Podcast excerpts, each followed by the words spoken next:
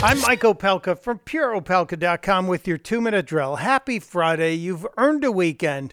And it's also the weekend we say goodbye to May. And hopefully, with June just around the corner, it looks like a lot of us will be reopening, reclaiming our lives, getting back to work and back to the things that kind of gave us a lot of purpose and a lot of freedom, etc. And speaking of freedom, there's no better way to kick off a Friday than with some of the inspiring, freedom loving words of former President Ronald Wilson Reagan.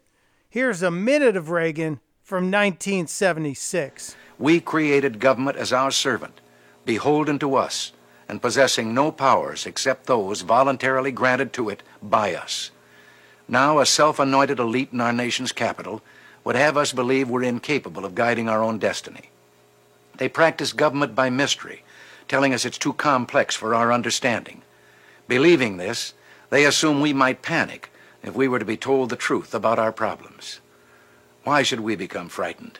No people who have ever lived on this earth have fought harder, paid a higher price for freedom, or done more to advance the dignity of man than the living Americans, the Americans living in this land today.